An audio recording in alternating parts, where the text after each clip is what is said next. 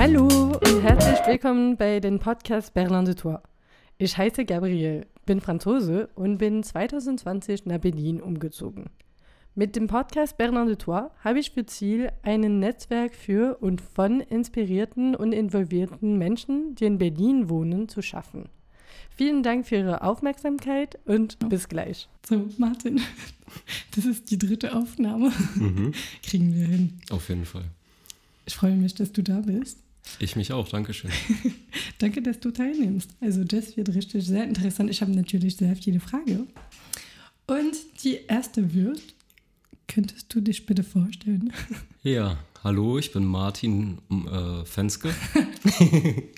Martin Fenske. Genau, ich wohne in Berlin, komme aus Berlin und arbeite hier als Produktdesigner, Tischler, irgendwas in diesem Bereich. Das heißt, ich arbeite mit Holz und anderen Materialien und gestalte da Produkte, Möbel, Objekte und Räume letzten Endes. Genau, und habe eine Tischlerausbildung gemacht davor. Habe Produktdesign studiert und jetzt setze ich das Ganze so in die Tat um. Ja, also, um damit anzufangen, du bist Tischler, Produktdesigner etc., wie du alles gesagt hast. Und es ist auch sehr klar also auf deine Social Media und Website geschrieben.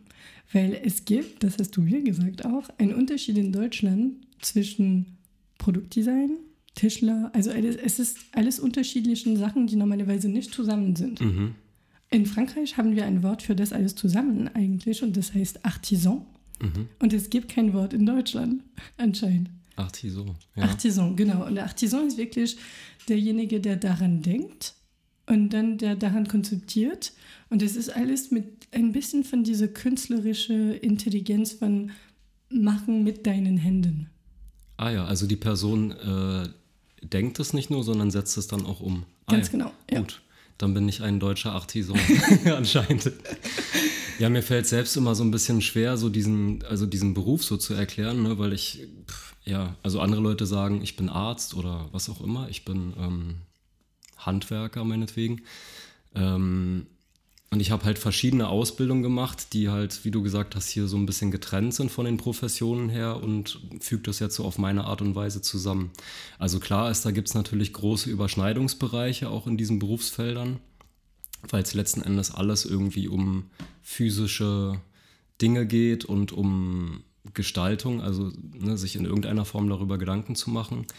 Aber normalerweise gibt es bei uns in Deutschland so bestimmte Aufteilungen. Also der Designer normalerweise, der denkt sich Sachen aus, die dann eigentlich so in Masse produziert werden, in der Industrie zum Beispiel. Also klassischerweise. Und der Handwerker, der kriegt entweder eine Zeichnung von einem Architekten und baut das dann oder... Oft denkt er sich auch Sachen selber aus, aber ich habe in der Ausbildung halt gemerkt, da wird nicht so viel hinterfragt, warum machen wir das jetzt eigentlich so? Also warum sieht es jetzt genau so aus? Sondern es wird halt einfach, da steht halt die Umsetzung im Vordergrund und wie kann man das schnell und einfach umsetzen oder so, wie man es gewohnt ist. Und da wird nicht so viel darüber nachgedacht, warum hat es jetzt diese Form, warum sieht es jetzt so aus? Gibt es da irgendwas Besonderes, was man noch hinzufügen könnte? Oder was ist jetzt wirklich die perfekte Erscheinung, damit das gut in den Raum passt oder so? All das wird nicht so richtig viel hinterfragt in der klassischen Tischlerausbildung, würde ich sagen. Oder so war es zumindest zu meiner Zeit. Und genau, deshalb habe ich zum Beispiel danach nochmal dieses Produktdesign studiert, um einfach diesen ganzen Teil nochmal so ein bisschen mehr zu reflektieren, zu verstehen und da auch irgendwie meine... Sinne und Fähigkeiten dafür zu schärfen. Womit hast du angefangen eigentlich? Mit der Tischlerausbildung. Und wie bist du dazu gekommen? Also auch über Umwege, so wie eigentlich alles in meinem Leben. Also irgendwie funktioniert bei mir alles so, dass ich so ein bisschen hin und her pendel. Dann gucke ich so auf der Seite und denke dann so, ja, das ist schon ganz cool, aber da gefällt mir das nicht. Und dann gehe ich genau zur anderen Seite rüber und irgendwie finde ich dann da so die Mitte. Also bei mir war es so, ich bin ganz normal zur Schule gegangen, habe dann das Abitur irgendwie gemacht. War hat total Spaß gemacht, haha. Nee, ich habe danach überhaupt keine Lust mehr gehabt auf Schule nach dem Abitur. Wollte ich auch fragen, warum irgendwie? Irgendwie gemacht, ja. Genau.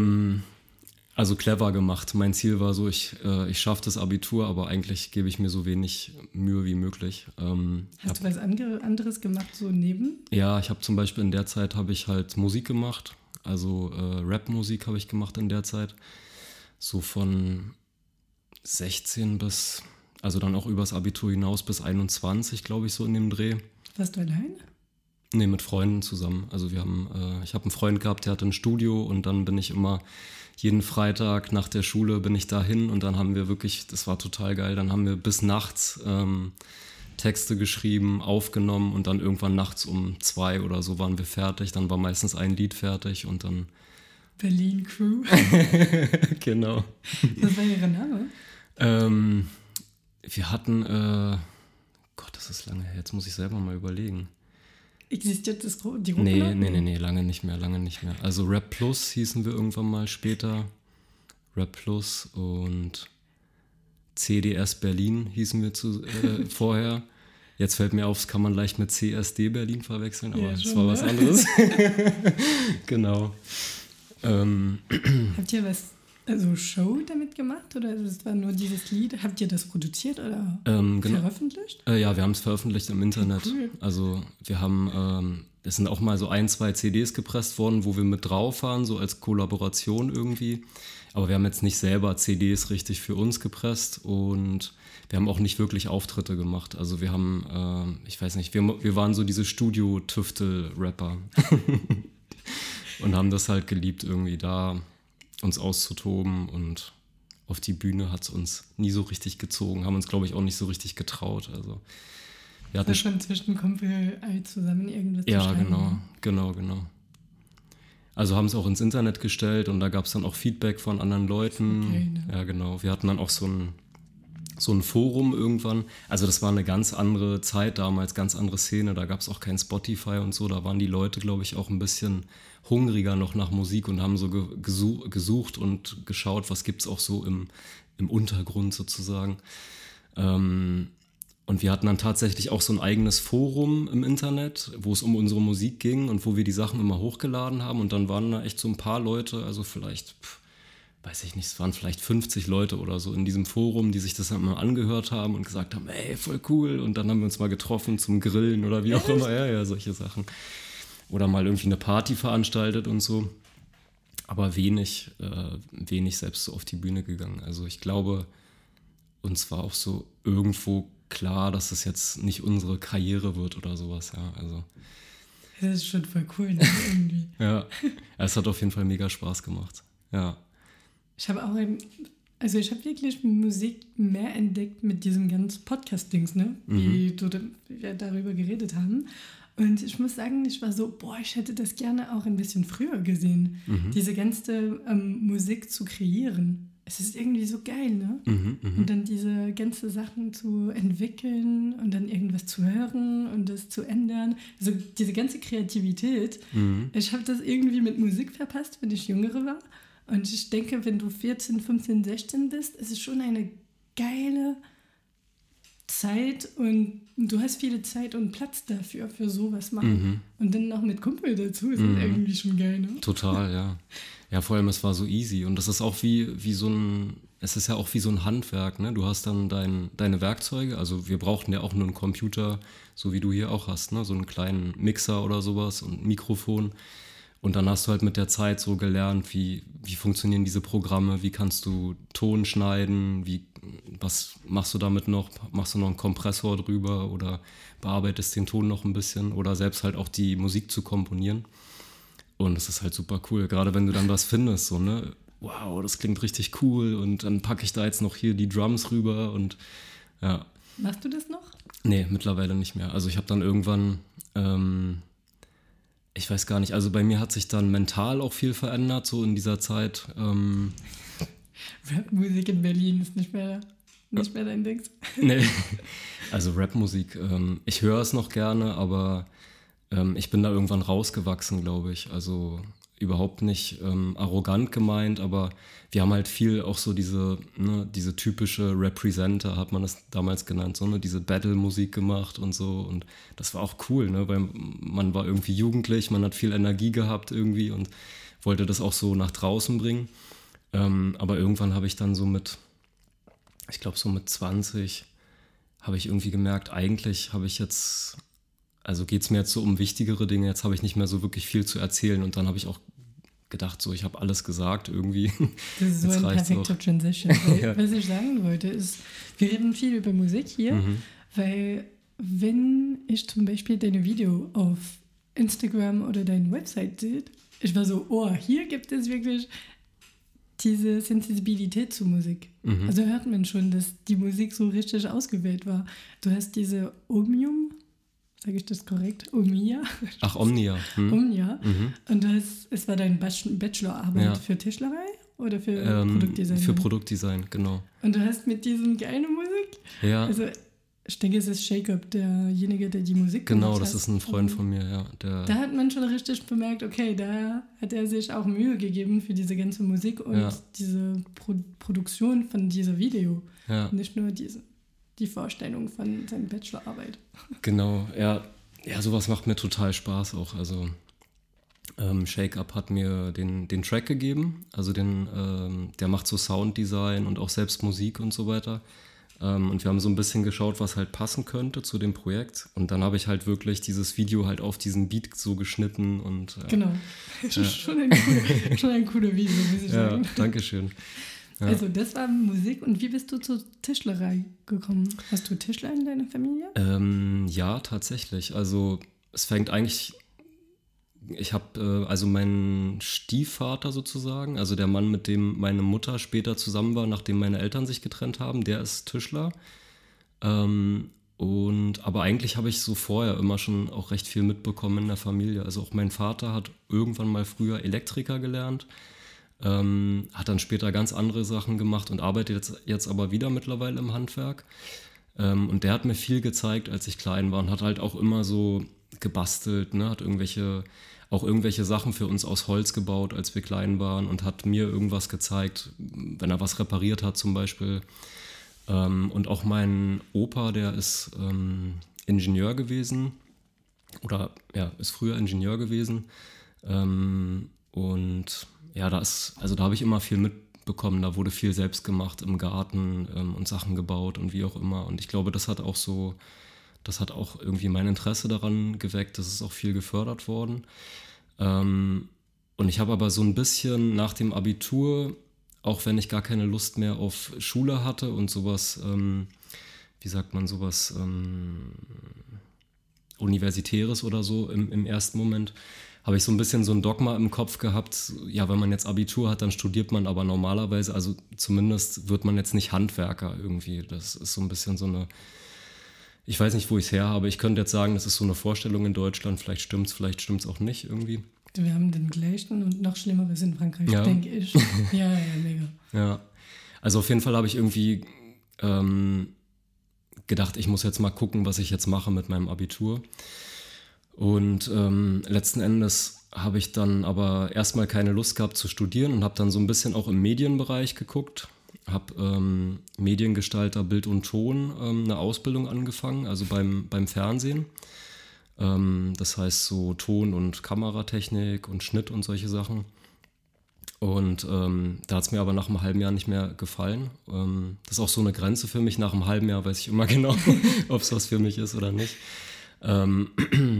Ist schon länger als eine Woche oder 2 Wochen, ne? Naja. 6 Monate schon. Ich gebe den Sachen auch Zeit, also, weil mir ist auch klar, dass man, es ist so wie mit allem, ne? So, auch meine Ausbildung dann später in der Tischlerei war nicht einfach, also man muss auch irgendwie dranbleiben und muss auch sich den Dingen, glaube ich, hingeben, um sie dann später wirklich lieben zu lernen und nicht gleich sagen, ach, das passt mir nicht, aber nach einem halben Jahr weiß ich schon immer ganz gut, ob es dann wirklich was für mich ist oder nicht. Und ist die Entscheidung nach 6 Monaten dann easy oder ist es trotzdem schwierig? Ja, es war schon ein bisschen schwierig, also also weil ich hatte auch das Gefühl, ich lasse die Leute da so ein bisschen hängen,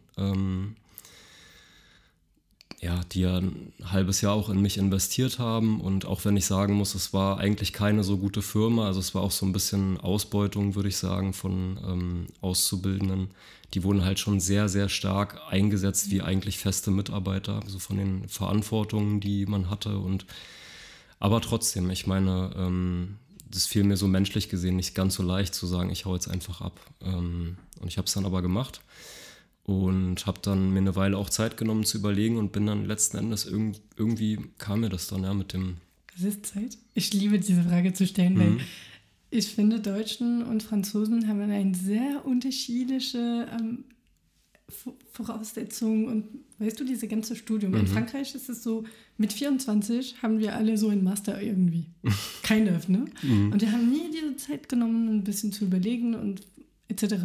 Und ich finde es schön in Deutschland, dass ich schätze das irgendwie, dass die Leute diese Zeit nehmen, aber dann hast du Leute, die auch gar nichts machen. Genau. Ich finde, es musste irgendwo eine Mitte sein zwischen uns mit 24, wo du schon mit Master und dann, du hast irgendwann im 35, 40 Jahre alt deine Jahreskrisis, weil da überlegst du, ich habe überhaupt nicht studiert, was ich wirklich möge oder was mich interessiert so.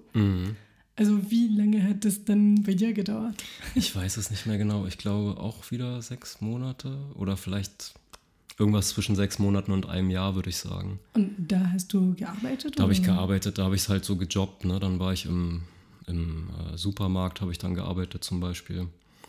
Und ja, ich weiß gar nicht mehr, wie ich dann letztlich drauf gekommen bin, aber irgendwie... ist mir dann, eigentlich habe ich es nur zugelassen dann irgendwann. Diese Idee kam dann wieder und ich habe es zugelassen, ja, warum machst du nicht eine Tischlerausbildung? Weil lustigerweise hatte ich auch als Jugendlicher schon auch in Tischlereien gearbeitet, wo mein Stiefvater halt war, habe ich dann Ferienjobs gemacht und so weiter und das ausprobiert und eigentlich auch immer gerne bei ihm mitgemacht, wenn er irgendwas gemacht hat und dann habe ich es eigentlich irgendwann einfach zugelassen. Dass es ja okay ist, auch mit Abitur diese Ausbildung zu machen und ja, habe mir dann einen Ausbildungsplatz gesucht und 3 Jahre die Ausbildung gemacht. Und danach warst du direkt beim Design? Nee, auch nicht. Also dann habe ich mir auch wieder Zeit genommen. Was im Nachhinein, also es ist genau eigentlich mein Gefühl auch so, wie du es sagst, dass man muss irgendwie so die goldene Mitte finden, ne? Dass der, wie bei so einer Gitarre, da braucht dir die Saite, braucht die richtige Spannung, damit der richtige Ton kommt. Halt darf nicht zu doll und auch nicht zu lasch gespannt sein. Das ist richtig gut mit der Spannung. Das ist richtig ein gutes Bild. Genau. Ja, und das war halt nach der Ausbildung war es auch so, dass ich halt, also es war super, die Ausbildung insgesamt. Ich habe so viele tolle Sachen gelernt, so viele Fähigkeiten, so viele... verschiedene Sachen kennengelernt und hatte auch wirklich eine coole Firma, die ganz klein war, wo mein Chef war gleichzeitig mein Meister und mein Ausbilder und auch menschlich ein wirklich super Typ, der mir wahnsinnig viel Wissen auch vermittelt hat und auch früh Verantwortung übertragen hat, sodass ich noch mehr lernen konnte, aber mich nie hängen lassen hat, also mich auch total unterstützt hat. Und das war dann am Ende so, dass er sogar mir angeboten hat, in der Firma zu bleiben und die... in absehbarer Zeit zu übernehmen, weil er halt auch nicht... Die Firma zu übernehmen, ja. Oh, wow. Genau, weil er halt auch sehr zufrieden war und wir auch wirklich ein gutes Vertrauensverhältnis hatten und auch heute noch haben. Also wir sind auch noch gut im Kontakt und arbeiten teilweise sogar auch noch zusammen. Und ich rufe ihn auch manchmal an, wenn ich Fragen habe. Genau, und dann war ich so in dieser Situation und war dann eigentlich... Er stand dann wieder vor so einer Entscheidung. Machst du das jetzt oder was machst du jetzt? Ja, und irgendwie hatte ich auch Zweifel darüber, jetzt einfach so da drin zu bleiben, weil irgendwas sich halt nicht ganz stimmig angefühlt hat. Und habe dann zum Glück Freunde gehabt, die das, glaube ich, besser wahrnehmen konnten, was das bei mir ist irgendwie, was mich da jetzt noch nicht so ganz befriedigt und mich dann eigentlich darauf gebracht haben, so. Im Gespräch und besonders ein Kumpel meinte dann zu mir, warum studierst du nicht Produktdesign? Und ich hatte bis dahin gar keine Vorstellung, was das ist irgendwie. Also, dass es halt Leute gibt, die sich halt ganz aktiv über genau diesen Gestaltungsteil damit auseinandersetzen, weil ich das halt auch aus dem Handwerk nicht so kannte. Ne? Wir haben das halt einfach gemacht, also wenn einer einen Schrank haben wollte, dann war irgendwie klar, der wird so gebaut, erst machst du die Seiten, dann machst du dazwischen die Böden und wie auch immer. Genau, und dann haben mich halt Freunde da drin unterstützt, mir das mal anzugucken, und ich fand es dann mega cool, und genau, so habe ich dann wieder eine Entscheidung gefällt und habe mich dann umgeguckt nach, wo man das studieren kann, was man dafür machen muss, und bin dann letzten Endes an der UDK hier in Berlin gelandet, wo man dann eigentlich wie an allen Unis so ein ziemlich umfangreiches Bewerbungsprozedere durchlaufen muss, um da reinzukommen. Und ja, hat dann aber irgendwie geklappt. Und genau. Das hat wieder 3 Jahre gedauert? Das Studium? Mhm. Nee, 4,5 habe ich studiert. Schon lange. Ja. Also eigentlich sogar 5 Jahre, aber ein Semester zwischendurch habe ich pausiert, so gegen Ende dann, weil ich das mit der Selbstständigkeit mal ausprobieren wollte. Und dann habe ich mir halt, weil ich wollte nicht wieder nach dem Ding da stehen und erstmal eine Weile überlegen. Hast du andersrum gemacht? Genau, diesmal habe ich es andersrum gemacht. Dachte ich so, ich teste jetzt mal, während ich noch im Studium bin, ob ich dann direkt so weitermachen kann, weil ich schon ein Gefühl dafür hatte, ich will eigentlich selbstständig sein, und dann wollte ich mal schauen, klappt das? Also wenn ich mich jetzt einfach hinstelle und sage, ich bin selbstständig, kann ich da sofort von leben, oder was brauchst du dafür noch? Und genau dadurch sind es dann insgesamt eigentlich 5 Jahre gewesen, die ich noch an der Uni verbracht habe. Also das ist insgesamt irgendwie so 9 Jahren. Hast du denn nach deinem Abitur studiert? Ja. Ja. Schon cool, ne? Mhm. Ist schon richtig lustig. Deswegen, ich finde immer diese, ja, soll man nicht machen, wenn man irgendwas gemacht hast. Du weißt gar nicht, was Leben dir beibringt, ne? Also ich meine, du könntest nur natürlich mit großen, ne? Sagt man nicht, aber diese nur 3 Jahre Tischlerei machen, aber dann hast du was anderes. Und dann zum Ende kommst du mit einem riesigen Studium und du bist jetzt selbstständig. Genau. Und also es ist selbstständig allein, oder ist es Unternehmen, oder ist es mit anderen Menschen? Nee, eigentlich alleine. Okay. Genau, also ich stehe komplett auf meinen eigenen Beinen, habe alleine eine Firma gegründet. Und wie war's? Ja, easy. Also ich habe als Kleinunternehmer schon neben dem Studium gearbeitet und habe das eigentlich nur weitergeführt und dann Vollzeit gemacht und bin dann natürlich relativ schnell so aus diesem Kleinunternehmer, also es sind so steuerliche Sachen, dann rausgerutscht, sodass es dann irgendwann eine ganz normale Firma geworden ist. Und genau, mache das eigentlich alleine, aber ich brauche natürlich immer Unterstützung und hole mir dann Leute dazu. Also teile mir auch die Werkstatt mit 2 anderen Leuten, die auch selbstständig sind, und wir helfen uns so gegenseitig, oder ich hole dann für bestimmte Sachen dann auch Helfer dazu. Aber ich habe jetzt keine Mitarbeiter beispielsweise. Also. Was machst du genau? Genau, all das. Davon. Ich meine so, es ist zum Beispiel, du baust keine Wohnung um, oder doch? Ja, teilweise. Also, nee, sagen wir mal so, also ich bin, der Fokus liegt auf der Kreation von Dingen sozusagen, im weitesten Sinne, könnte man erstmal ganz schwammig sagen.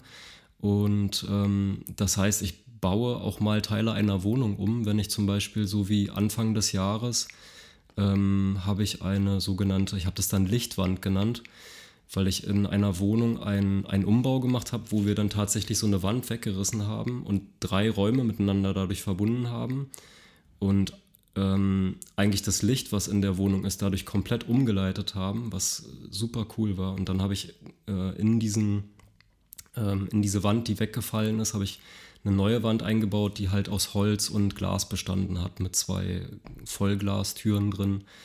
Und das heißt, dort, wo die Objekte Platz brauchen, da baue ich auch mal eine Wohnung um.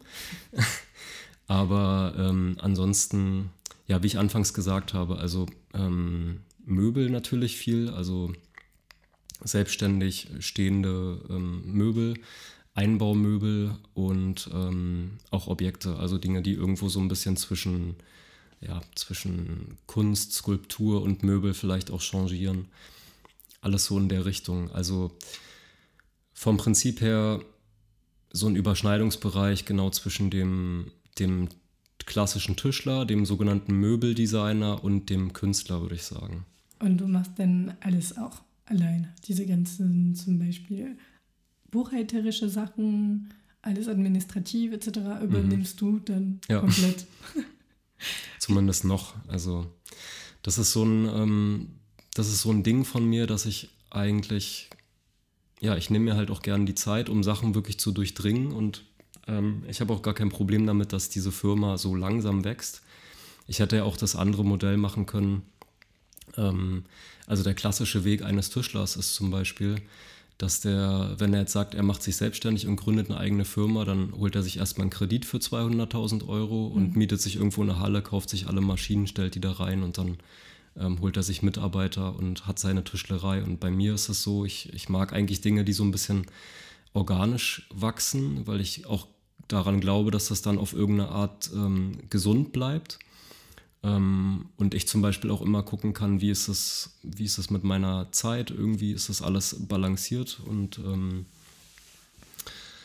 irgendwie auch schaue, dass meine Werte, die ich so in meiner Arbeit vertreten kann, dass ich das auch irgendwie halten kann und das dementsprechend immer alles anpasse. Und dementsprechend ist es auch so, dass ich jetzt anfangs eigentlich noch alles selber mache, weil ich halt einfach wissen möchte, was es bedeutet, wie es ungefähr funktioniert und was dazu gehört. Und das heißt, ich setze mich mit den steuerlichen Sachen auseinander. Ich versuche einigermaßen mit meinem Social-Media-Kram hinterherzukommen, was so lala funktioniert. Und du heißt, du wirst dich nie überfordert fühlen. Siehst du, was ich meine? Ja, klar, es ist schon manchmal echt viel. Aber du kommst damit klar irgendwie? Ja, ich komme damit klar. Also man muss halt so eine Balance finden. Ne? Ich habe irgendwie, also ich mache das jetzt, wie lange? 1,5 Jahre wirklich Vollzeit oder fast 2 Jahre, glaube ich. Ich dachte seit 4 oder 5 Jahren. Nein. Krass. Also wirklich, okay. Ich bin Ende 2020 mit dem Studium fertig und bin danach halt direkt in die Selbstständigkeit komplett rein. Perfekten Zeitpunkt auch wahrscheinlich. Ach, meinst du wegen Corinna? Ja, genau. War bei mir nicht so ein großes Problem. Nee, das ist cool auch. Also es gab ja eher dieses Phänomen, dass, glaube ich, viele Leute zu Hause saßen und auf der Couch saßen und dachten, Mann, sieht's hier hässlich aus. Ich muss irgendwas machen. Nein, also ich habe davon nichts gemerkt. Also ich habe gut zu tun gehabt, viele schöne Projekte gemacht und ja. Und die Leute, die dich kontaktieren, dann ist es so durch deine Website oder Social Media, oder ist es Leute, die du kannst?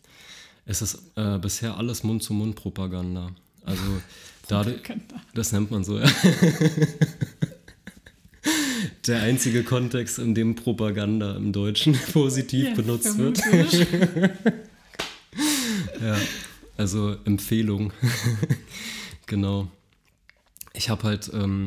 Also ich bin diese 1,5 Jahre Vollzeit, aber ich mache es eigentlich schon wirklich lange. Ich habe schon während der Ausbildung angefangen, nebenbei immer so ein bisschen was zu machen. Was war der erste?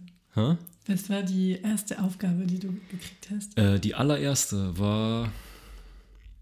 Wo du gesagt hast, okay, jetzt muss ich selbstständig, weißt du? Ja. Wo du wirklich überlegt hast, okay, jetzt bin ich selbstständig. Du meinst jetzt ganz früher? Also, zum Beispiel, ja. Also ich glaube, so der erste kleine Job, den ich dann hatte während der Ausbildung, war irgendwie, dass mein Opa kam und meinte, du machst doch jetzt eine Tischlerausbildung, du kannst mir mal hier so ein Regal machen für meine Küche. Und dann habe ich halt meinem Opa so ein Regal gemacht. Aber das war jetzt noch kein richtiger Kunde für mich. Dann habe ich irgendwann, hat mich mein Bekannter mitgenommen, der ist Maler von Beruf. Und meinte, ich arbeite hier gerade in so einer Wohnung und die Frau, der die Wohnung gehört, die hat hier ganz viele Ikea-Regale, die braucht jemanden, der die aufbaut. Kannst du das machen? Und dann meinte ich, ja klar, ich verdiene mir gern was dazu. Dann habe ich das alles aufgebaut. Und dann hatte die eine Freundin, die meinte irgendwie, ich habe hier so einen Tisch, kannst du mir den mal restaurieren? Dann habe ich diesen Tisch restauriert und dann hat die mich wieder weiterempfohlen an eine andere Freundin und das ging so weiter und das war halt schon, weiß ich nicht. Und das Ganze ist meinetwegen 7, 8 Jahre her oder so. Und so dadurch, dass ich immer nebenbei was gemacht habe, habe ich so viele Leute kennengelernt und bin immer weiter empfohlen worden. Und dieser ganze, also dadurch habe ich so einen richtigen Kundenstamm mittlerweile. Ich könnte jetzt wie so einen Stammbaum meiner Kunden aufzeichnen, wer von wem kommt und so weiter. Und ja, das geht alles über Empfehlung. Also ich habe noch keinen gehabt, der gesagt hat, ey, ich habe dich über deine Website gefunden oder so, sondern das ist immer, weil irgendjemand mich empfiehlt. Bisher. Du bist jung auch. Ich meine, in diese ganze Tischlerei-Bereich. Du bist ziemlich jung oder bist du... Also die anderen sind auch deine älter oder... Ich meine, ich arbeite zum Beispiel in Immobilien und gefühlt sind die Leute ältere. Mhm. Aber ich weiß nicht, ob es ganz spezifisch, weil es um Immobilien geht. Mhm. Und dann brauchst du vielleicht nur eine größere... Also ein größeres Team oder mehrere Leute und deswegen ist es mehr diese ältere Menschen. Mhm. Oder was ist dein Gefühl? Ich würde sagen, ich bin relativ jung in dem Bereich. Trotzdem, ne? Ja. Also einerseits, weil der Beruf ja so ein bisschen, also ausstirbt, wäre jetzt übertrieben, aber es gibt ja auch ein großes Problem, Nachwuchs zu bekommen in dem Bereich. Und dadurch werden natürlich die Leute, die dort arbeiten und Firmen haben, die werden natürlich immer älter sozusagen. Und andererseits, ja, ich glaube, das ist eigentlich der Punkt. Ja.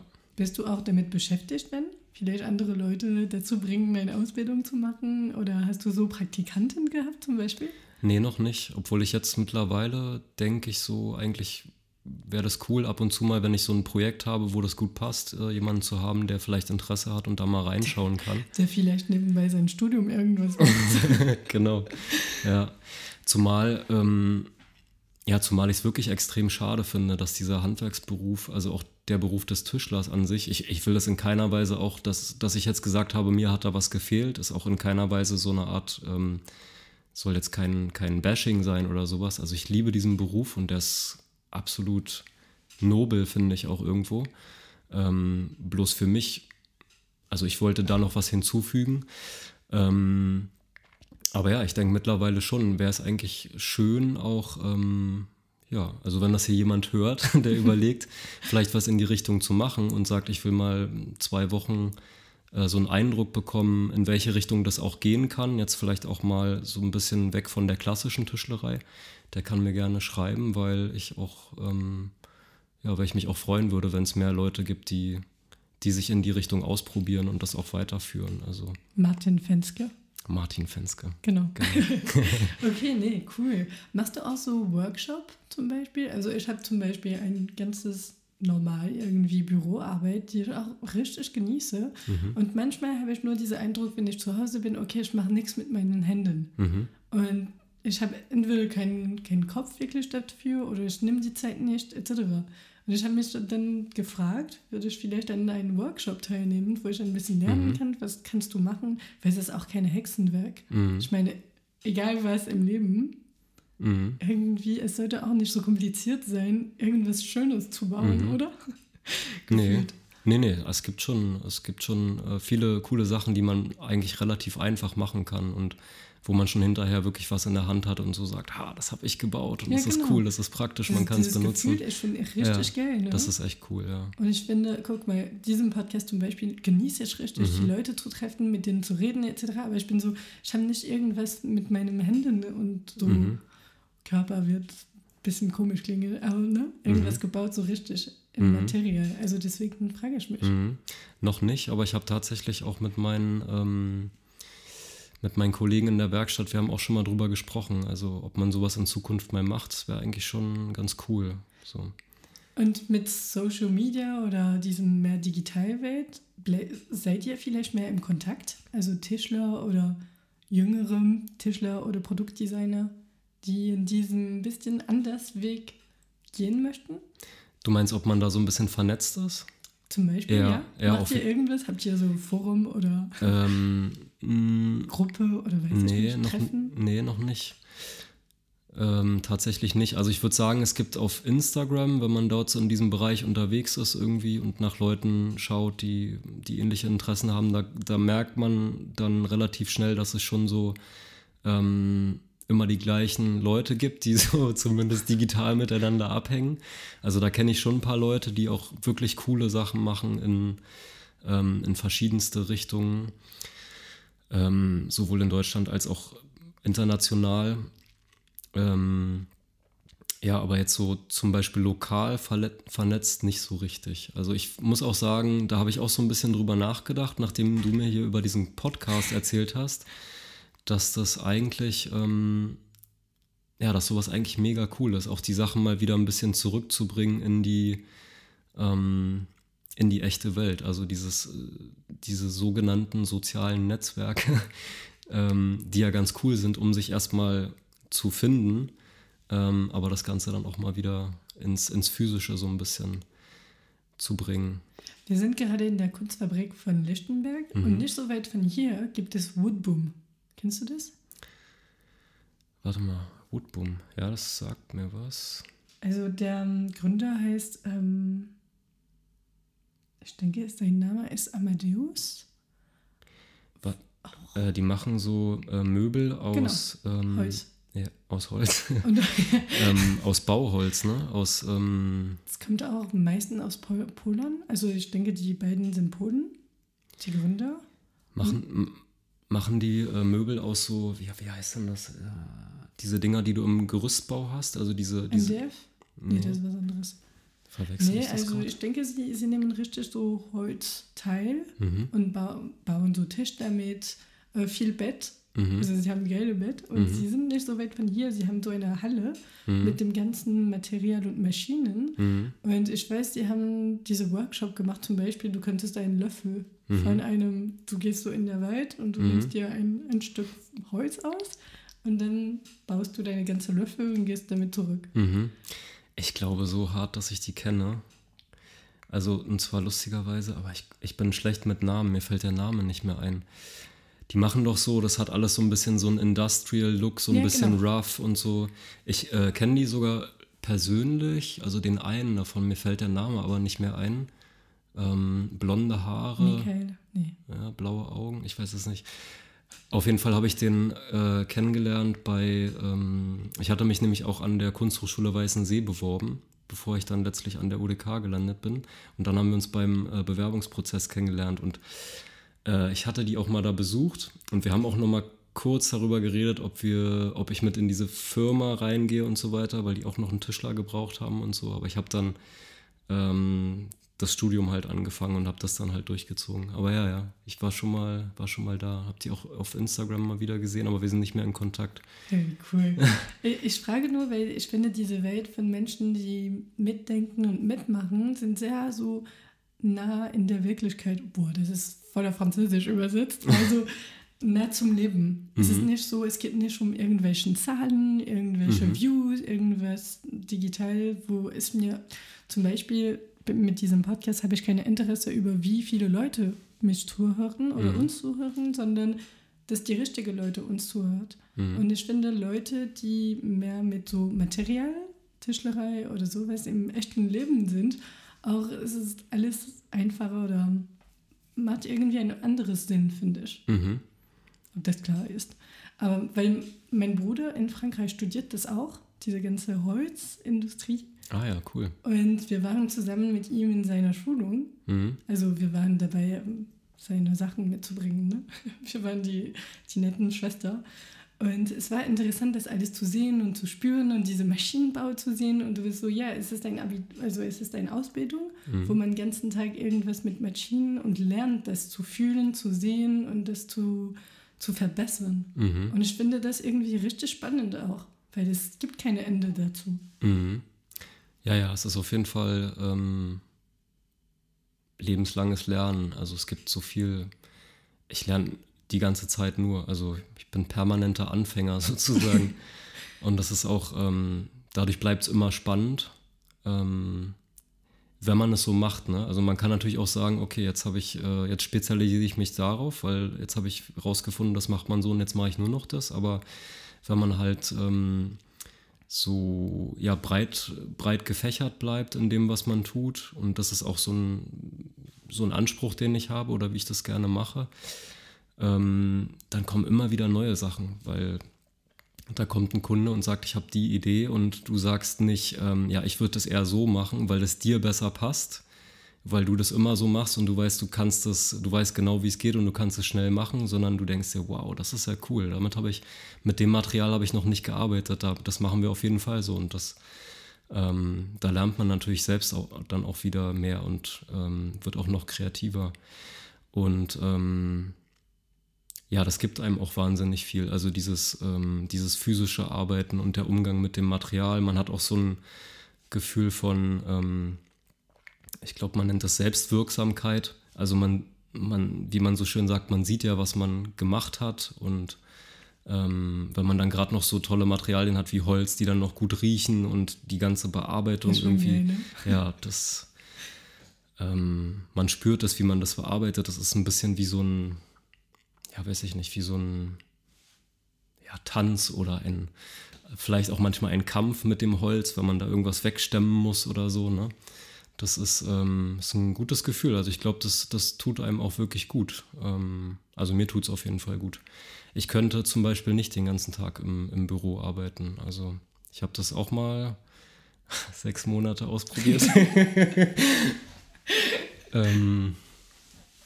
Und habe dort auch extrem viel gelernt. Also in einem Designstudio, wo ich mal gearbeitet habe, hatte ich auch einen tollen Chef und habe eigentlich auch viele Schwächen, die ich hatte, sozusagen ausgeglichen. Habe dort viele Sachen gelernt, wo ich vorher gar nicht so gut war. Also 3D-Programme und Sachen am Computer entwerfen und solche Dinge. Da habe ich so ein bisschen meine Defizite auch ausgeglichen, aber da habe ich auch gemerkt, also 6 Monate wirklich jeden Tag 8 Stunden im Büro, nee, also nicht für mich.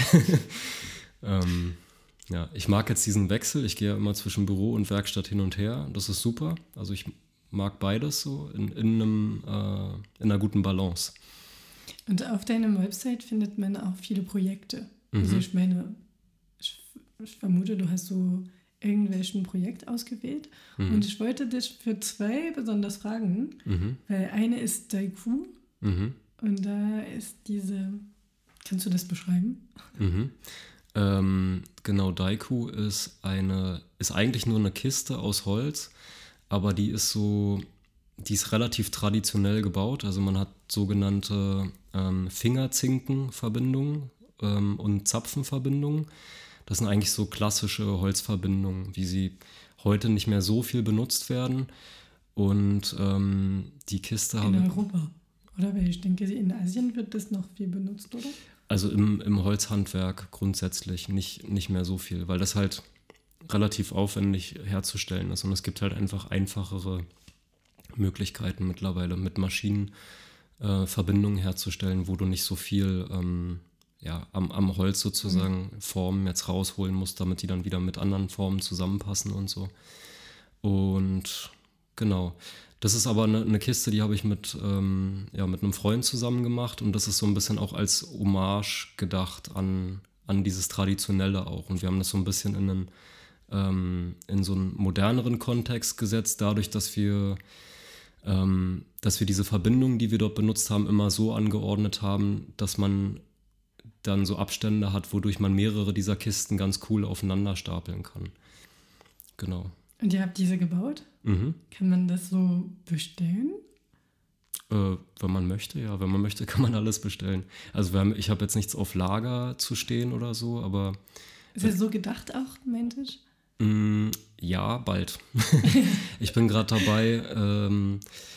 Also ich habe jetzt tatsächlich diese 1,5 Jahre, habe ich eigentlich ausschließlich oder fast ausschließlich auf Kommissionsbasis gearbeitet. Das heißt, Leute haben Projekte an mich herangetragen, die sie umsetzen wollten, oder wo sie Ideen hatten, und ich habe dann irgendwas entworfen und gebaut. Und jetzt bin ich gerade dabei, viele dieser Sachen, die teilweise auch im Studium entstanden sind und auch andere Projekte, die ich noch so nebenbei mir ausgedacht habe, das halt wirklich zu einem Punkt zu bringen, wo man das einfach baut und dann fertig sozusagen anbietet und verkauft. Und da bin ich gerade dabei, in Kooperation mit einer Online-Galerie dort auch sozusagen ein Portal zu haben, wo man das alles dann nochmal anbietet, wo man richtig einen Shop dafür auch hat. Cool. Ja. Bin ich begeistert. Und der andere, die ich richtig interessant fand, also alle waren interessant natürlich, aber diese hat mich irgendwie, ich fand es richtig cool, weil diese Vitaminimal, ich fand das super interessant. Also das bitte auch beschreiben. Ja, Vitaminimal, ja, das ist auch im Studium entstanden. Ich war viel im Studium im sogenannten Design and Social Context Department von der Uni. Okay. Das heißt, man beschäftigt sich genau mit dem, also sozialem Kontext von Design und auch viel ökologischem Kontext. Und da ist dieses Projekt jetzt entstanden aus dem Thema Lebensmittelverschwendung. Also wo ich einfach ein bisschen Research gemacht habe und gesehen habe, wie viele Lebensmittel werden im Jahr so weggeworfen, also Obst, Gemüse, was wir nicht verbrauchen im Haushalt. Und das sind ganz schöne Mengen. Ich habe die Zahlen jetzt nicht mehr im Kopf, aber es ist echt viel. Und da habe ich dann halt überlegt, was gibt es für Möglichkeiten, vielleicht auch zu alten Techniken zurückzukehren, wie man Sachen halt relativ einfach haltbar machen kann. Das ist okay, ne? Wenn man halt feststellt, okay, es liegt jetzt da im Kühlschrank und ich werde jetzt die nächsten Tage nicht mehr kochen und dann ist die Zucchini aber Matsch oder wie auch immer. Und dann habe ich halt so eine Art kleinen Gemüsetrockner, könnte man das nennen, entwickelt, der so funktioniert, dass es dort so Holz-Trays gibt, also so, wie nennt man das? Ja, wie so Ablageboards aus Holz. Das ist so Nadelholz, das ist einerseits antibakteriell, natürlicherweise schon, und nimmt halt auch Feuchtigkeit auf und gibt sie wieder ab. Und man kann dann halt Gemüse oder auch Kräuter, Pilze und solche Sachen kann man halt einfach klein schneiden und darauf legen. Das trocknet dann und hinterher hat man es haltbar gemacht und kann dann später mal irgendwelche Suppen oder sowas zum Beispiel daraus machen. Hast du das probiert? Ja, klar. Also wir haben es auch zu Hause und wir schmeißen jetzt nicht so viel Gemüse weg. Wir achten da schon drauf, aber es gibt immer wieder Sachen, die wir mal trocknen. Also Pilze zum Beispiel ist so ein Klassiker, genau. Oder auch Kräuter. Ja. Also es ist so geil, weil ich habe das schon probiert, Sachen zu trocknen. Und du musst schon die richtigen Sachen finden, wo du das auflegen kannst. Nicht, dass, wie du sagst, dass das so gelüftet bleibt. Genau. Und dann trotzdem auch antibakteriell irgendwie. Nicht, dass es irgendwie schmutzig wird. Und ich habe das gesehen und ich war so, das ist so eine geile Idee. Also, ne, du hast es gerade, das kann man easy finden für, auch auf Französisch heißt das Herboristier. Es ist so für Pflanzen, die du irgendwo in dem Wald nimmst und dann, ne, du lässt so die Blätter und du trocknest so mit schweren Sachen. Genau. Aber das ist überhaupt nicht für Gemüse gedacht. Also deswegen fand ich das echt schon richtig cool. Hast du das zum Beispiel im Nachhaltigkeiten-Shop oder sowas mitgebracht und vorgestellt? Nee. Ob sie dafür Interesse hätten? Nee. Ich habe das noch nie gesehen, deswegen. Ja. Ich habe das auch nicht richtig recherchiert, muss ich ehrlich sagen. Habe ich noch nicht gemacht. Cool. Ja. Ja, es gibt so viele Möglichkeiten und Dinge, die man noch machen könnte. Weil ich meine, es gibt auch mehr und mehr so zum Beispiel Chef oder Koch, die sowas nutzen. Also ich weiß, in Frankreich gibt es diese Trend, ne, dass man nicht irgendwas schmeißen muss oder mehr aufpassen sollst, etc. Und du hast mehr Koch, die auch ihre selben Gärtner haben. Und dann, wenn du irgendwas vorstellst, oder anbietest, das ist schon richtig cool. Kannst du dann richtig damit, weiter deine Karte ein bisschen ändern, entwickeln und verbessern. Ja, also aber es ist noch nicht dazu gekommen. Nee. Ach, es gibt wirklich so viele, auch so viele Projekte, die wir im Studium gemacht haben, die cool sind und wo man so einen bestimmten Ausarbeitungsstand erreicht hat und man könnte das alles eigentlich nochmal aufgreifen und nochmal weiterentwickeln aber es ist halt... Ist es nie genutzt oder ist es genutzt in Berlin von deiner Studium, also diese ganze Projekt, die ihr entwickelt haben? Nein, also vieles ist vieles ist so ein bisschen in der Schublade. Und ja, das verstehe ich nicht. Ja. Wir haben die gleichen Sachen in Frankreich. Also ich habe Politikwissenschaft studiert und wir haben so riesige Schreiben und Material erstellt. Mhm. Über ein Projekt, über ein Produkt, über irgendwas, das kritisiert sein musste oder verbessert oder was auch immer. Mhm. Und dann wird das nur von unserem Lehrer so gelesen, fertig, eine Note, kriegst du eine Marke und dann ist es fertig. Und du so, boah, ich habe mich damit vielleicht Tagen oder Wochen beschäftigt und das ist einfach vorbei. Ja gut, ich meine, ehrlicherweise muss man sagen, ich glaube, es liegt dann immer an einem selbst, ob man das halt ja, nochmal so weitertreibt. Bei mir ist halt immer das Ding gewesen, ich habe halt, also diese Studienprojekte, die ja auch teilweise so ein bisschen konzeptionell sind, jetzt wie auch Vitaminimal, ist halt auch ein Objekt, was so ein bisschen oder ein Produkt ist es ja eigentlich, was auch so zum Nachdenken, glaube ich, anregt und ne, wo man dann denkt, so, ah, okay. Ja, aber du kannst das nutzen, ne? Ja, ja, auf jeden Fall. Man kann es nutzen. Das ist auch irgendwie immer so ein Anspruch von mir gewesen, dass es halt nicht nur Konzept ist zum Beispiel. Ich freue mich darauf. Also du hast keine Ahnung, ey. Ja, aber es ist jetzt wahrscheinlich nichts für die Masse der Leute, ne? Also es ist so ein bisschen nischig auch. Und ich musste halt immer gucken, bei all den Sachen, die ich gemacht habe, auch im Studium und auch nebenbei schon, worauf fokussiere ich mich jetzt erstmal.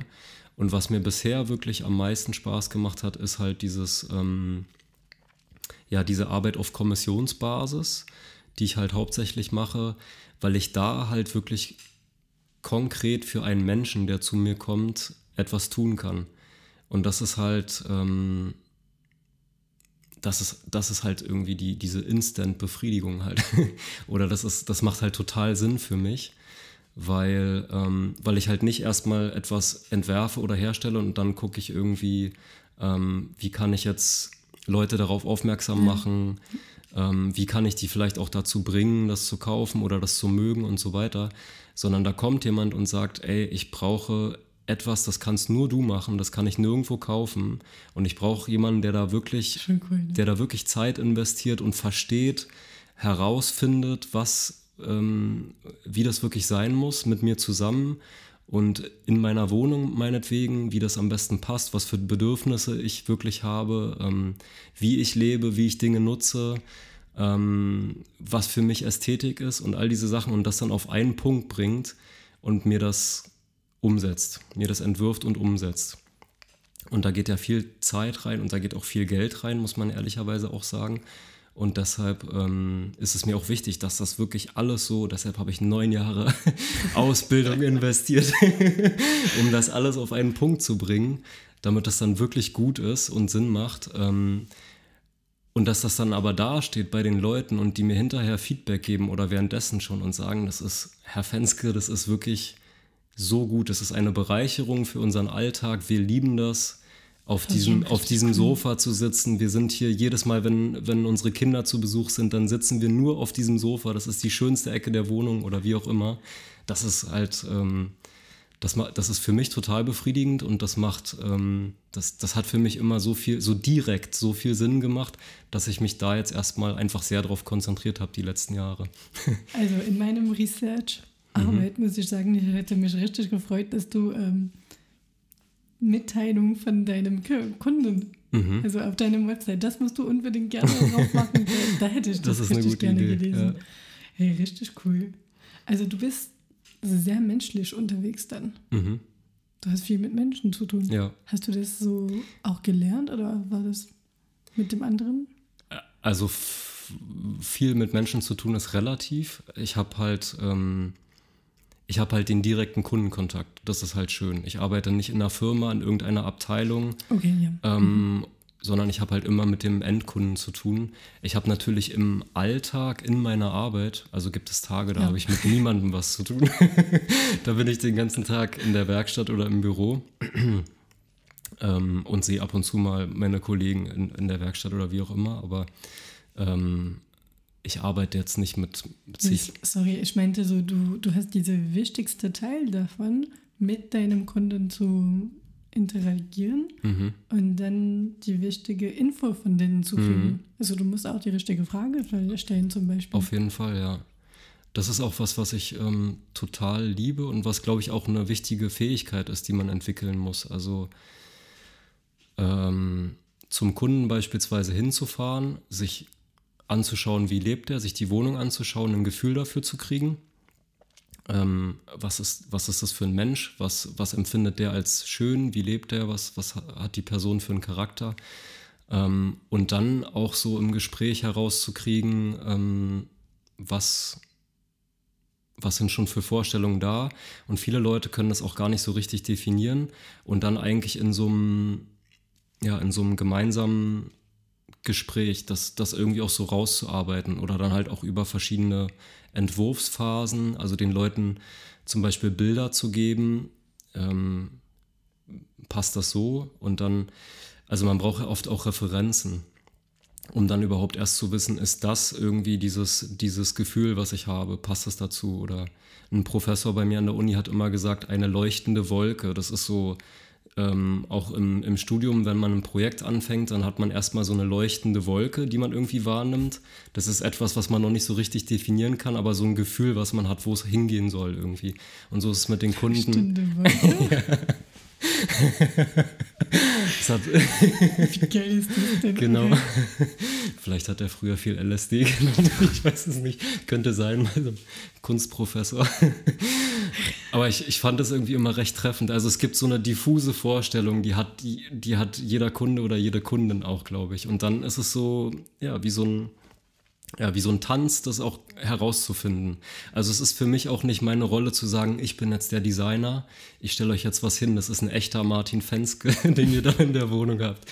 Natürlich ist da mein Stil mit drin und das ist mir auch wichtig, dass ich mich da nicht komplett verstelle. Hey, warte mal, ich muss kurz fragen, machst du eine Signatur irgendwo auf deinem Möbel? Mm-mm. Nee, ne? Nee, mach ich nicht.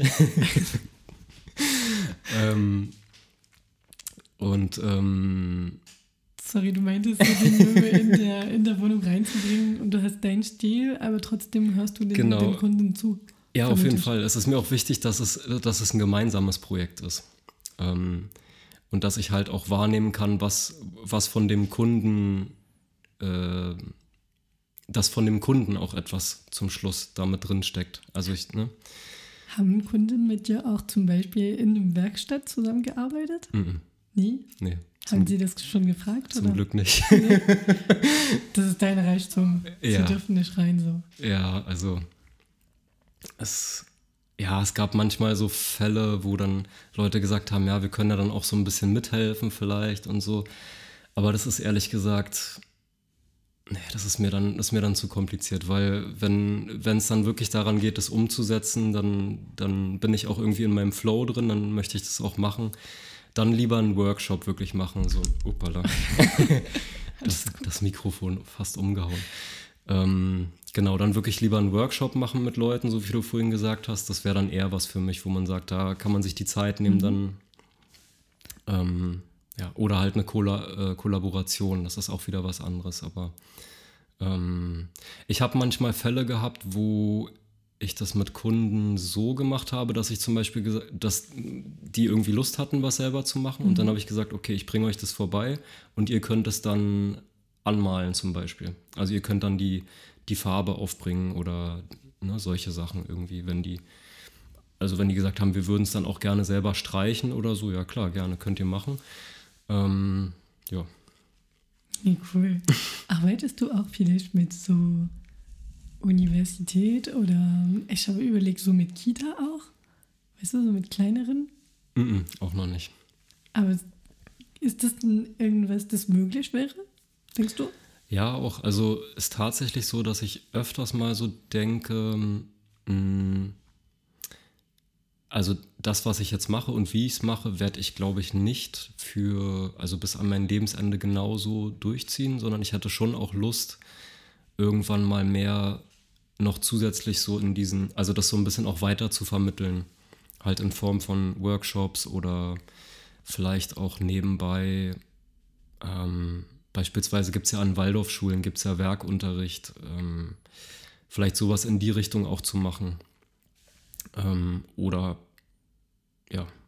Kindergarten, weiß ich nicht, ist jetzt vielleicht ein bisschen zu jung für mich, die Kinder da, aber ja, wäre schon schön, also weil ich finde wirklich, ich habe mir wirklich viel Zeit gelassen, das alles so für mich zu definieren, worauf es mir da ankommt bei diesen ganzen handwerklichen und gestalterischen Sachen, und das hat für mich einen großen Wert, und ich glaube, das ist auch was, wo andere Leute echt was mitnehmen könnten, zumal ich halt immer mehr auch sehe, wie schwer das Leuten fällt heutzutage, sich zum Beispiel für einen Beruf zu entscheiden, und ja, man so sehr am Zweifeln ist an sich selbst auch und an dieser Arbeitswelt, weil man halt sehr in diesen Schubladen denkt. Und ich habe das für mich halt einfach aufgebrochen, diese Schubladen, und habe wirklich so mein eigenes Ding daraus gemacht. Und die Begeisterung dafür würde ich schon gern auch anderen Leuten weitergeben. Also ich habe ja zum Beispiel auch kleinere Brüder, die... du hast eine sehr große, besondere, einzigartige Familie. Ja, für mich natürlich sowieso einzigartig. Aber ja, wir sind so ein bisschen so eine Patchwork-Familie. Also ich muss jetzt wieder kurz zählen, das geht mir jedes Mal so. Ich habe 5 Brüder und eine Schwester. Davon sind die meisten Halbgeschwister, weil meine Eltern sich halt getrennt haben, so als ich 10 Jahre alt war ungefähr, und danach neue Partner hatten und weitere Kinder bekommen haben. Und es ist aber eigentlich eine super coole Situation, weil wir halt einfach ja, eine große Familie sind, auch alle ein gutes Verhältnis zueinander haben und uns relativ regelmäßig sehen. Und da habe ich jetzt interessanterweise auch die Situation, dass meine Mutter zum Beispiel 2 Jungs noch bekommen hat, relativ spät. Und der eine ist jetzt 16, der andere ist 14. Also da könnte ich selbst beinahe der Vater sein, so vom Altersabstand her. Aber es ist halt echt cool, auch mal so hautnah zu sehen, wie diese, ja, man muss ja schon fast sagen, es ist eine andere Generation schon wieder, ja? Wie diese Generation jetzt aufwächst und mit wieder ganz anderen Sachen als wir damals.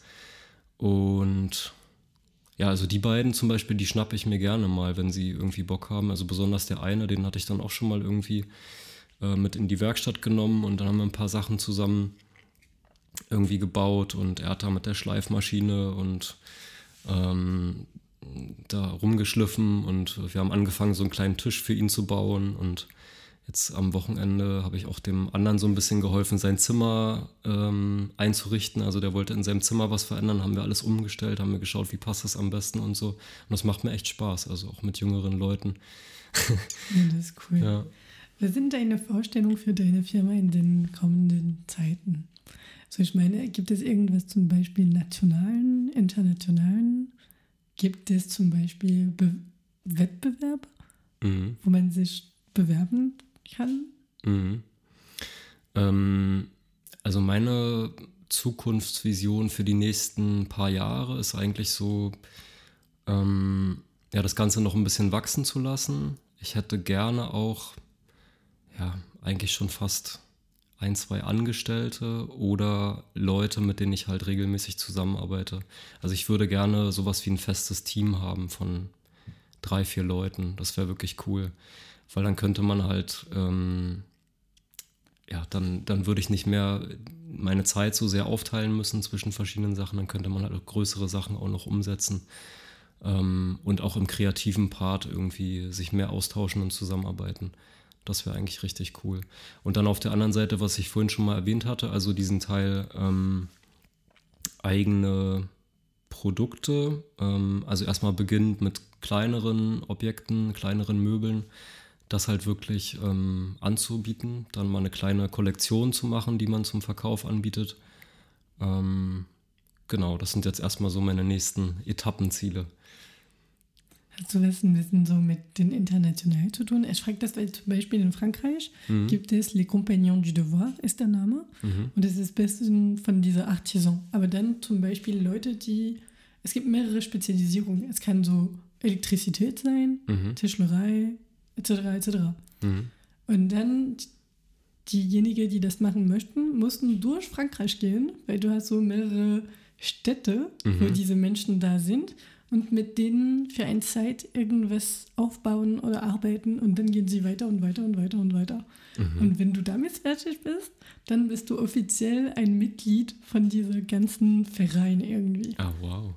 Also schon, ja. Und die Idee ist, du gehst durch Frankreich und du lernst mit den Besten, mhm. die da wirklich nicht nur spezialisiert sind, aber sie haben da wirklich lange gearbeitet und sind richtig gut und sie geben ihre Wissens weiter sozusagen.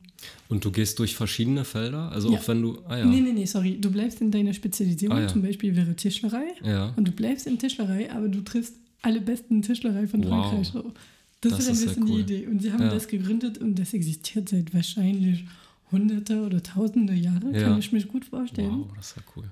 Und deswegen habe ich mich gefragt, ob das auch vielleicht so in Deutschland existiert. Nee, das gibt es nicht. Das Einzige, was es hier noch gibt, ist so eine Tradition, die wird nicht mehr so viel gelebt, aber manche Leute machen das besonders eigentlich im Zimmermannsbereich. Also Zimmermänner sind ja diejenigen Handwerker, die auch mit Holz arbeiten, aber eigentlich die größeren Sachen bauen, also Dächer und was noch? Also überwiegend Dächer eigentlich, ne, so mit großen Balken und Fachwerkhäuser, also traditionell gebaute Häuser mit Holz- und Lehmwänden zum Beispiel. Die haben noch sehr stark diese Tradition der Walz, nennt man das. Das ist die Möglichkeit nach der Ausbildung für entweder 1 Jahr, 2 Jahre oder eigentlich ganz traditionell 3 Jahre und 1 Tag auf Wanderschaft zu gehen und durch die Welt zu reisen, also durch Deutschland oder man kann auch Europa oder international theoretisch und genau unterwegs Arbeitserfahrung zu sammeln und eigentlich mehr oder weniger ohne Geld unterwegs zu sein und sich nur durch sein eigenes Handwerk und seine Fähigkeiten immer jeweils den Unterhalt zu verdienen und sein Essen. Ich denke, es ist schon ein bisschen gleich. Es ist ein bisschen das Gleiche, ja. Ah ja, aber man geht, glaube ich, nicht so sehr in Firmen rein. Also es ist auch nicht, Firmen. Es kann Firmen sein, wenn derjenige irgendwas gegründet hat. Mhm. Aber da gehst du und du hast alles zu übernachten, zum Essen etc. Und dann gehst du weiter. Ja. Es ist so geil. Ey. Ja, es ist echt abgefahren. Ich finde es richtig super. Ja, auf jeden Fall. Also ich hatte da auch kurz drüber nachgedacht, aber ich dachte mir dann so, meine Güte, du bist jetzt, wann war ich fertig? 26. Mit der Ausbildung. Ach ja, nee, come on. Muss jetzt nicht noch sein. Also, vielleicht später. Vielleicht nochmal mit 50. Also warte mal, weil du bist eine richtige Berliner. Mhm. Du bist in Berlin geboren, aufgewachsen, immer hier geblieben. Meinst du, es wäre Zeit, mal ein bisschen unterwegs zu sein? Aber du bist, aber das ist wirklich, wir lachen viel darüber, ne, als Ausländer auch. Mhm. Wir sind das Berliner, eigentlich gehen nie weg von Berlin. Mhm. Und es gibt ein paar Berliner, die nie irgendwo anders gelebt haben. Mhm. Und ich meine Leute von unserem Alter. Also es ist auch immer ein bisschen merkwürdig. Also ich meine insbesondere für Ausländer, weil wir kommen hier. Mhm. Aber ist es wirklich ein Ding? Naja, teils. Also nee, warte mal, sorry. Ich habe mich totgelacht, wenn wir ein bisschen darüber gesprochen haben. Du hast mir gesagt, du hast eigentlich in 2 unterschiedliche Länder gelebt. Ja, stimmt. Ich bin ein Migrant. Ja, sozusagen. Also ich bin ja noch in der DDR geboren und dann mit 1,5 Jahren habe ich dann die westdeutsche Staatsbürgerschaft bekommen. Echt so krass, ne? Ist schon verrückt. Ja. Und wir haben auch wirklich, also wir haben in einer Wohnung gewohnt. Da kann ich mich natürlich nicht mehr dran erinnern, weil ich noch viel zu klein war. Aber wir haben in einer Wohnung gewohnt, du konntest vom Fenster aus die Mauer sehen. Und auch, also ich bin dann auch in diesem Gebiet aufgewachsen später, habe da, glaube ich, meine ersten 12 Lebensjahre oder so verbracht in Mitte. Da, wo jetzt dieses, wie heißt das Ding, LP12, dieses riesen Mall of Berlin ist. Ach so, okay. Mhm, genau. Also daneben ist so ein großer... Leipziger Straße. Ja, genau, Leipziger Straße. Genau, Stadtmitte etc. Ja, genau. Mohrenstraße. Da ist so ein großer Häuserkomplex, so ein Kiez mit so 70er-Jahre-Bauten. Da habe ich 12 Jahre oder so gelebt und wir sind in dem Kiez 3-mal umgezogen.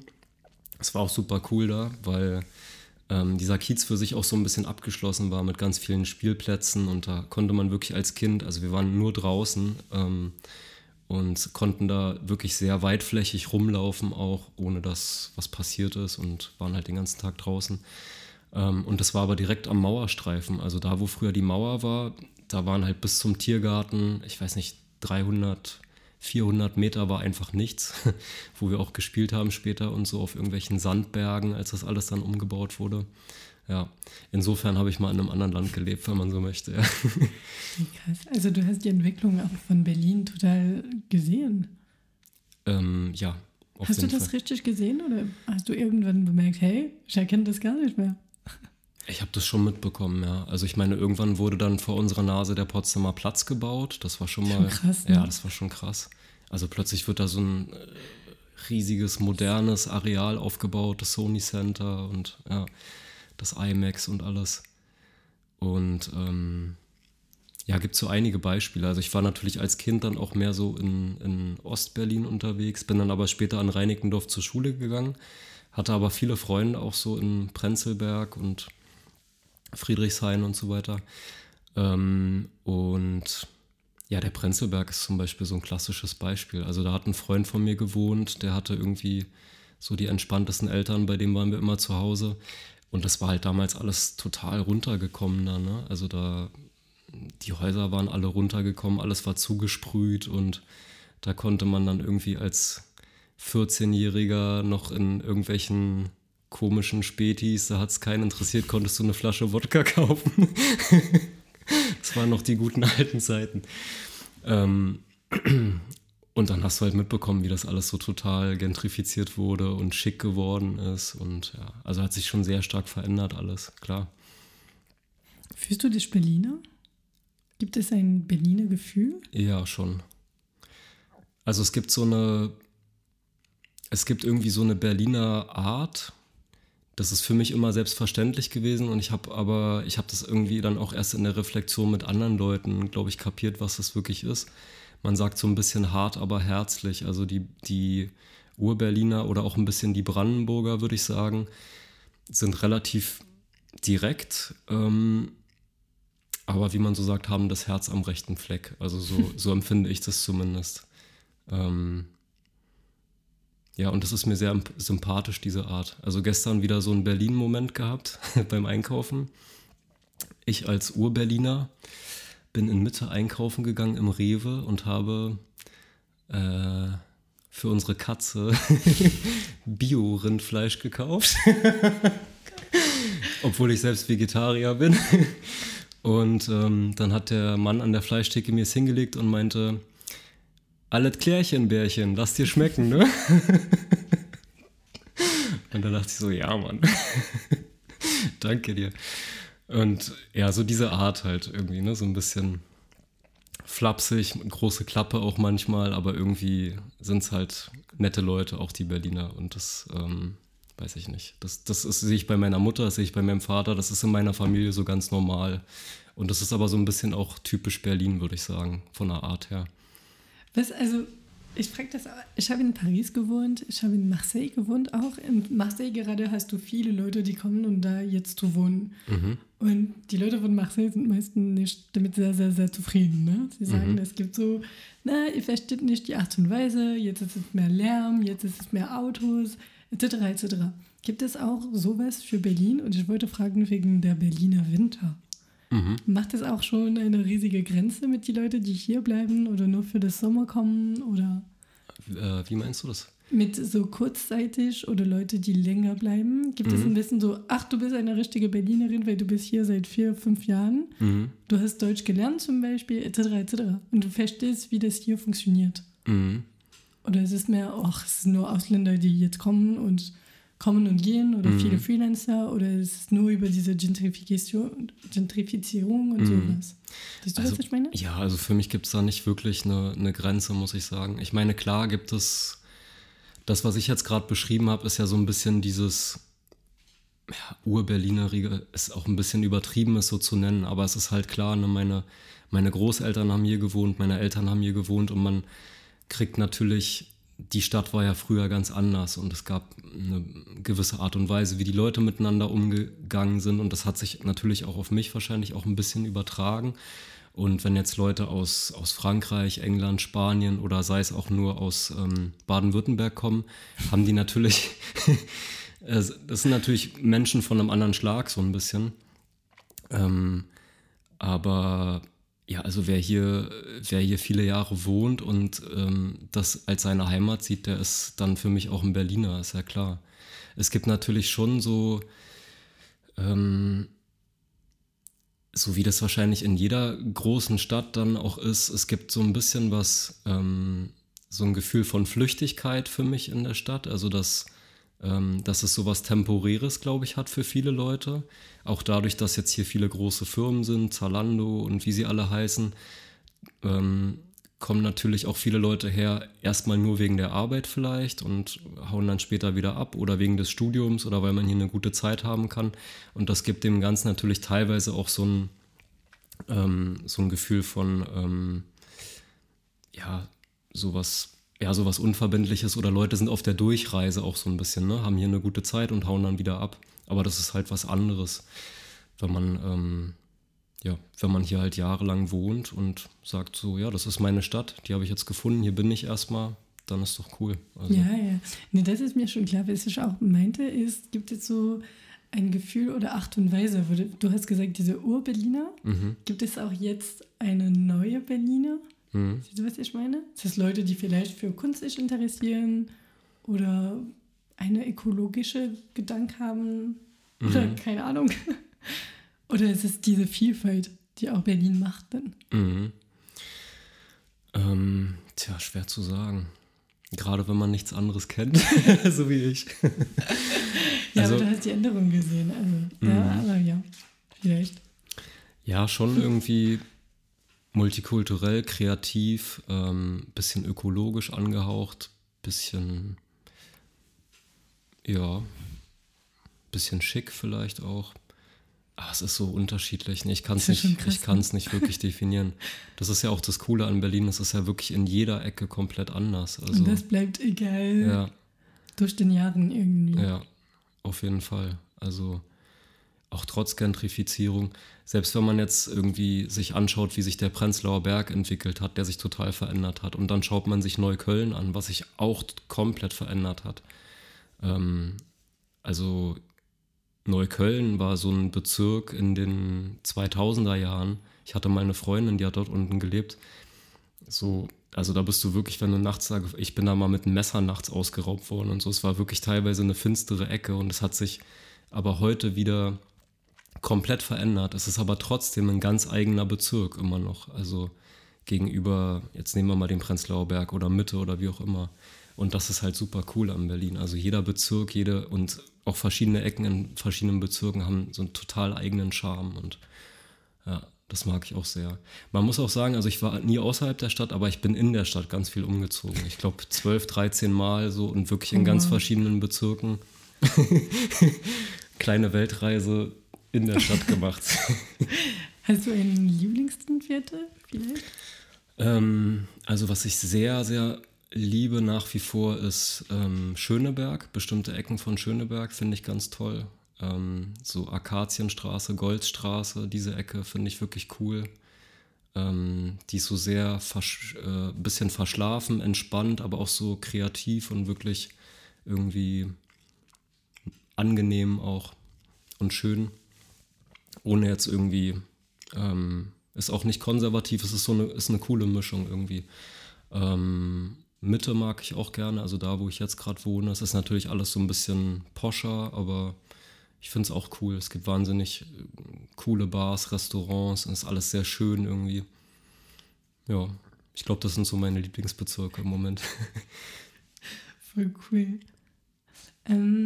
Ich wollte dir fragen, für die Menschen, die uns jetzt vielleicht zuhören, zuhören werden auch, gibt es irgendwas, die du brauchst? Du hast gesagt, du wirst auch gerne mit anderen Leuten zusammenarbeiten. Mhm. Gibt es mehr präzis vielleicht? Ja, also zum Beispiel, wenn das jemand hört, der vielleicht eine ähnliche Einstellung zu dieser Art von Arbeit hat wie ich, der sich da irgendwie drin wiederfindet oder ähnliche Sachen macht. Im Bereich? Design und Handwerk. Schon in diesem Bereich? Ja, genau. Okay. Also wie gesagt, ich hätte voll Bock, im Team zu arbeiten, also auch dauerhaft gesehen. Wenn das irgendjemand anspricht, was ich mache und wie ich es mache, dann kann er sich gern melden. Oder natürlich auch für sonstige Kollaborationen mit Künstlern, Architekten, Designern, whatever. Oder auch Leute, die einfach meine Arbeit mögen und einen Auftrag mir geben wollen, mit mir zusammen ein Projekt umsetzen wollen. Genau. Kann man irgendwo deine Arbeit sehen, so besichtigen? Live? Dein Ort? Ja. Ich habe keine Ausstellung, leider. Also es gibt so 1, 2 Kunden, die immer sagen, ja, wenn du mal jemandem zeigen willst, was du bei mir gemacht hast, dann bring die mal vorbei irgendwie. Das ist voll geil. Ja, das ist schon ziemlich nett. Aber prinzipiell im Internet halt erstmal www.martinfenske.com, www.waldraum.com. Das ist Waldraum. So wird die Firma bald heißen. Oh, wow. Ja. Okay. Also cool. Wie der Wald und der Raum, aber zusammengeschrieben. Wie geil ist das? Genau. Instagram, Martin Fenske. Ich würde alles, also auf dem Website, auch von dem Podcast von Berlin de toi, wirst du einen ganzen Überblick mit alle Infos auch haben. Wow, cool. Natürlich. Ich habe auch eine Frage wegen deiner Kreativität. Du hast gesagt, du hast dir viel Zeit genommen, um das alles zu reflektieren. Mhm. Gibt es zum Beispiel Bücher oder Ressourcen, die du vorschlagen kannst? Grundsätzlich? Also in diesem Sinne natürlich. Ne? Du kannst gerne Marvel empfehlen, aber das ist vielleicht was anderes. Also was ich zum Beispiel sehr mag, ist... George Nakashima, das ist ein japanisch-amerikanischer Künstler gewesen, der auch im Möbelbereich gearbeitet hat, aber auch so einen ganz speziellen Zugang hatte, wo er eigentlich immer auf so eine ganz dezidierte Art und Weise die Natürlichkeit des Holzes immer wieder mit reingebracht hat. Also er hat auch wirklich ein gutes Gefühl fürs Material gehabt und der verkörpert auch so für mich diese Mischung aus Künstler, Designer und Handwerk sehr gut. Und er hat auch wirklich eine coole Philosophie. Und die Bücher von dem fand ich zum Beispiel, finde ich sehr inspirierend, um vielleicht mal einen Ansatz zu haben, in diesem Überschneidungsbereich irgendwie sich so ein bisschen umzuschauen. Ansonsten Designliteratur gibt es wirklich 1000 Sachen, also vom Bauhaus bis, was weiß ich, Dieter Rams und alles Mögliche. Ja, und Handwerksbereich, da gibt es auch, also muss man nur mal zum Modulor gehen oder zu Dussmann. Und für jemanden, der gar keine Ahnung von einer oder der andere hat und nur verstehen möchtest, wie du dieses alles ein bisschen siehst? Wie ich das sehe? Naja, ich sehe es ja wie ich selber. Aber es gab halt, oder gibt halt immer wieder Dinge, die mich inspirieren. So. Und der Nakashima ist jetzt zum Beispiel ein Teil davon. Ich habe ansonsten auch viele Bücher einfach so über die Natur an sich gelesen, also über den Wald. Das finde ich auch total spannend. Erwin Thoma zum Beispiel. Also auch zu sehen, was Bäume überhaupt so für Lebewesen sind. Und dann sich daraus auch bewusst zu machen, was es bedeutet, mit diesem Material zu arbeiten. Also, dass das nicht einfach nur ein Material da ist, was für uns da ist, damit wir jetzt was Cooles damit machen können, sondern dass es halt wirklich ein wahnsinnig tolles Lebewesen auch irgendwann mal gewesen ist. Und das auch im besten Fall so ein bisschen auch weiter zu transportieren. Ja, also ich glaube, da muss auch jeder so ein bisschen seinen eigenen Weg finden. Und das Coole ist ja heutzutage auch so ein bisschen diese University of YouTube, sagt man ja auch so. Ja. Ich glaube nicht wirklich daran, dass es die perfekte Schule gibt für irgendwas. Also ich glaube, man sollte sich wirklich, wenn man an einem Thema interessiert ist, dann gibt es so viele Möglichkeiten mittlerweile, sich zu informieren bei Hunderten, Tausenden von verschiedenen Quellen, die alle Sachen anders sehen und anders machen und sich dann wirklich die Sachen für sich selbst rauszuziehen, die mit einem resonieren und sein eigenes Ding daraus zu machen. Wir haben echt über vielen unterschiedlichen, spannenden Sachen gerade geredet. Und ich wollte dir fragen auch, also viel geht es hier um nicht digitale Welt. Mhm. Und ich wollte dir fragen, was du für die Gesellschaft bzw. für dich so wünschst irgendwie. Bist du in den nächsten Zeiten? Ja, so ein bisschen Entschleunigung vielleicht. Also es wird ja alles,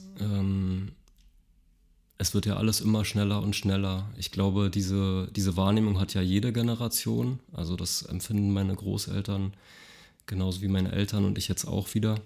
Aber ich glaube, es beschleunigt sich auch alles so exponentiell immer mehr und die ganzen Informationen und Eindrücke, mit denen wir konfrontiert sind und die wir auch alle gleichzeitig zur Verfügung haben, werden immer mehr. Und deshalb finde ich eigentlich einerseits dieses Physische, also im Physischen zu arbeiten und mit Menschen zu arbeiten, ja, und zu versuchen, auch Dinge wirklich zu durchdringen und sich die Zeit dafür zu nehmen. Auch wenn man gleichzeitig immer vor dem Dilemma steht, dass man theoretisch heutzutage alles machen kann, aber die Zeit dafür nicht reicht. Dann aber wirklich, ja, sich halt ein bisschen zu entschleunigen und sich die Zeit zu nehmen, sich Dinge genau anzugucken und da reinzufühlen und ja, zu schauen, was für einen passt und sich dann darauf einzulassen. Das ist irgendwie was ich als sehr gesund und als wertvoll empfinde. Im beruflichen Bereich und in jedem Bereich eigentlich auch. Ja. So eine sehr coole Antwort. Danke dir. Gibt es irgendwas, die ich nicht gefragt habe, worüber du gerne reden würdest? Fällt mir gerade nichts ein. Ja, wenn, machen wir einen zweiten Podcast. Sehr gerne. Ganz, ganz lieben Dank, Martin. Danke dir. Wir folgen dich auf alle Social Media, Internet, Website. Wie gesagt, findet ihr noch die ganze Info auch auf der Website. Und wir würden das alles sehr schön pflegen. Cool. Ich danke dir vielmals, Gabrielle, für die Einladung. Super. Danke dir.